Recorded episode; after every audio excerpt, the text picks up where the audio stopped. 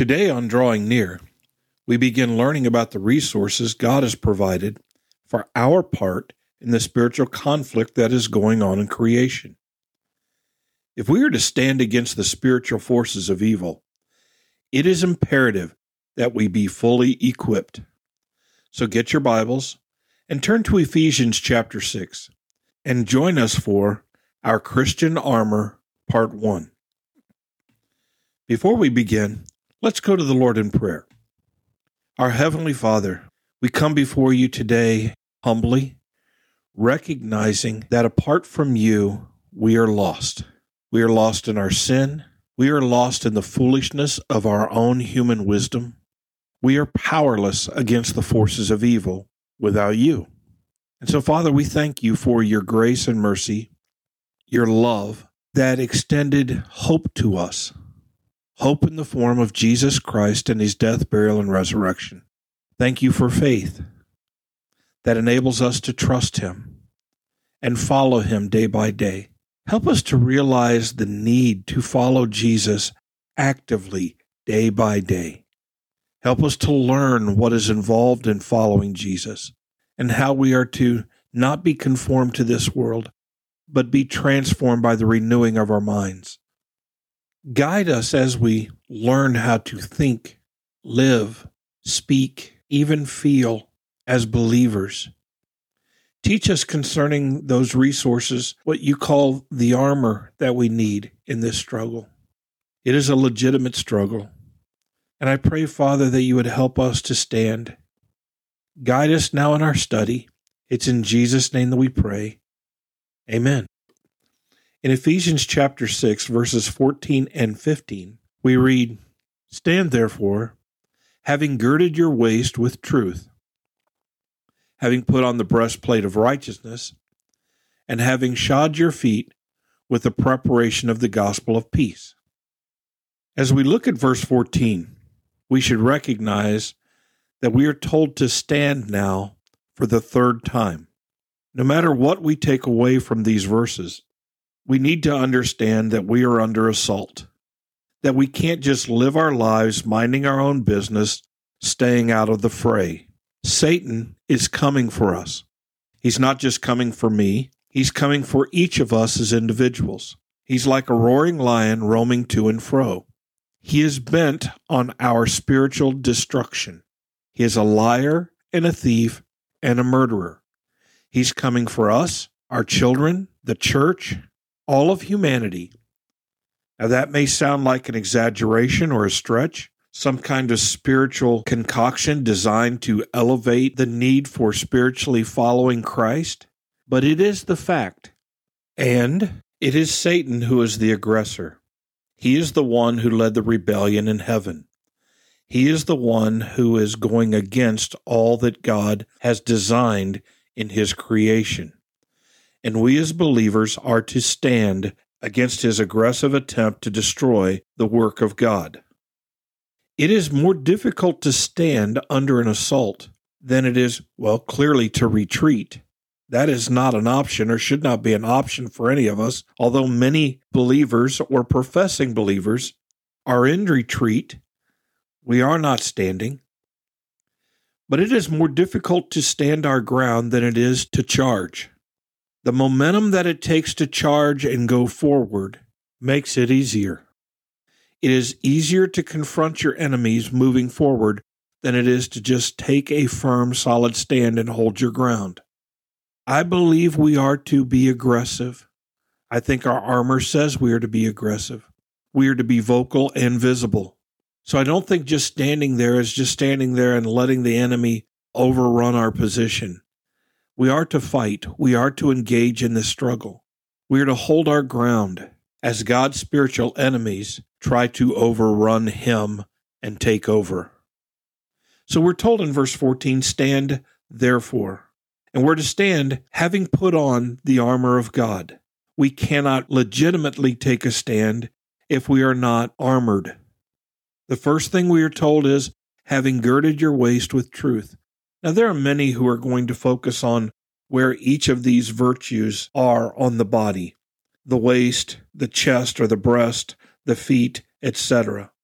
And that plays some part in this as to the the definition of these things. But sometimes we get caught up in the visual imagery of the armor and we neglect the true tools that God has given us for this battle.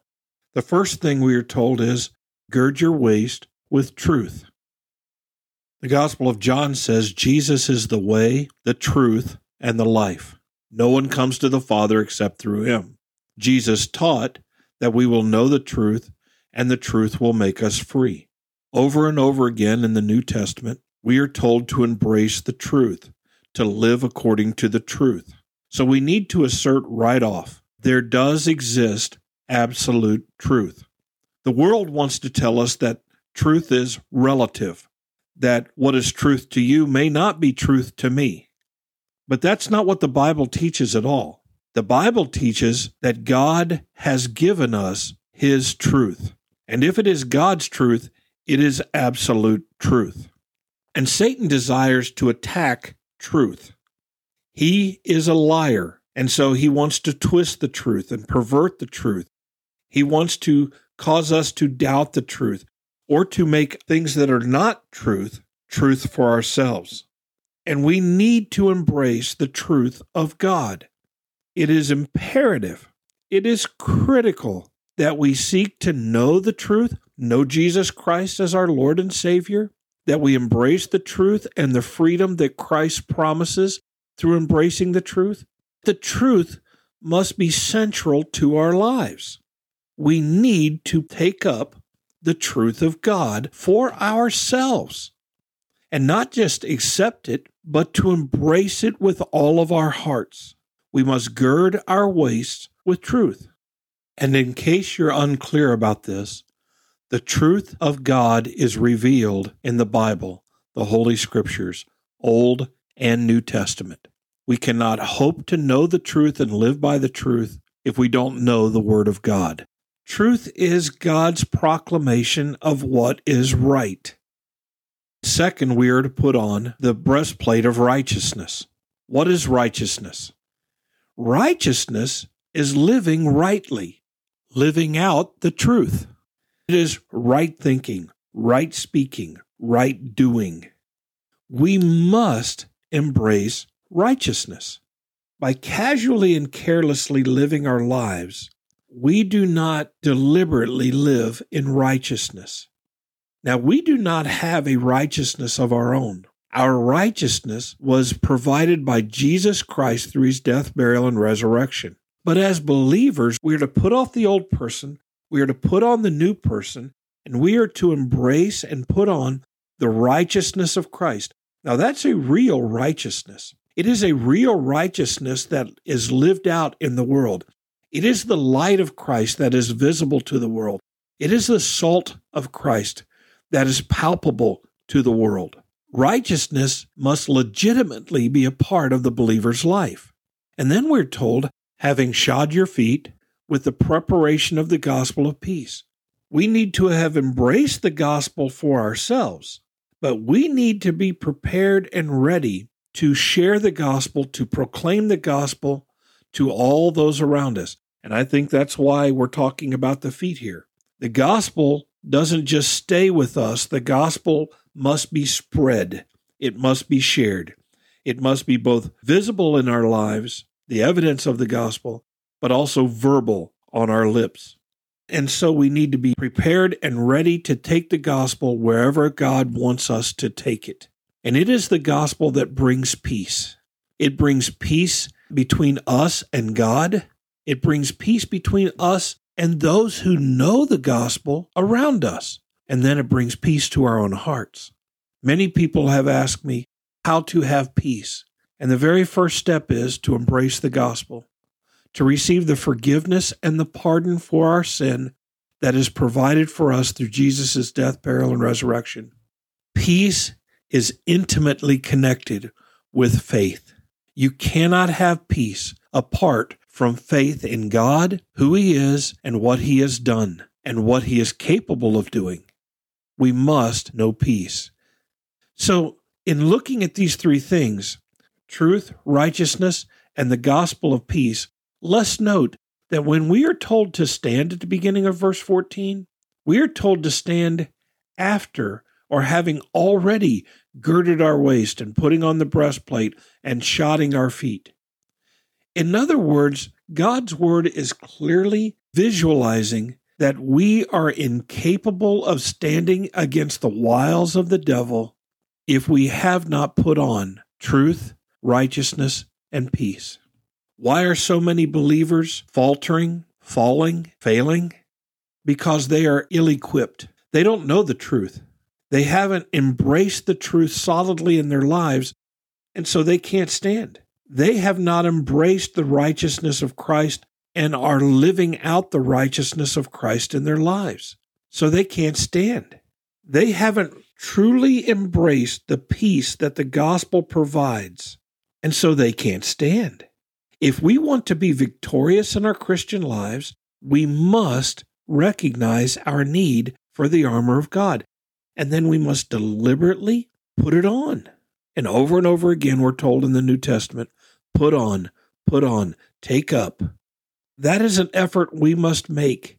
We must cooperate with God in embracing truth and righteousness and the gospel of peace. What do you know of God's truth? Is that word just a fuzzy word that you're not sure what it means or what it entails? How are you in living righteously before God? Do you have the mindset that you can just live any way you want to and it's okay with God? That's a lie of Satan. Do you know the gospel?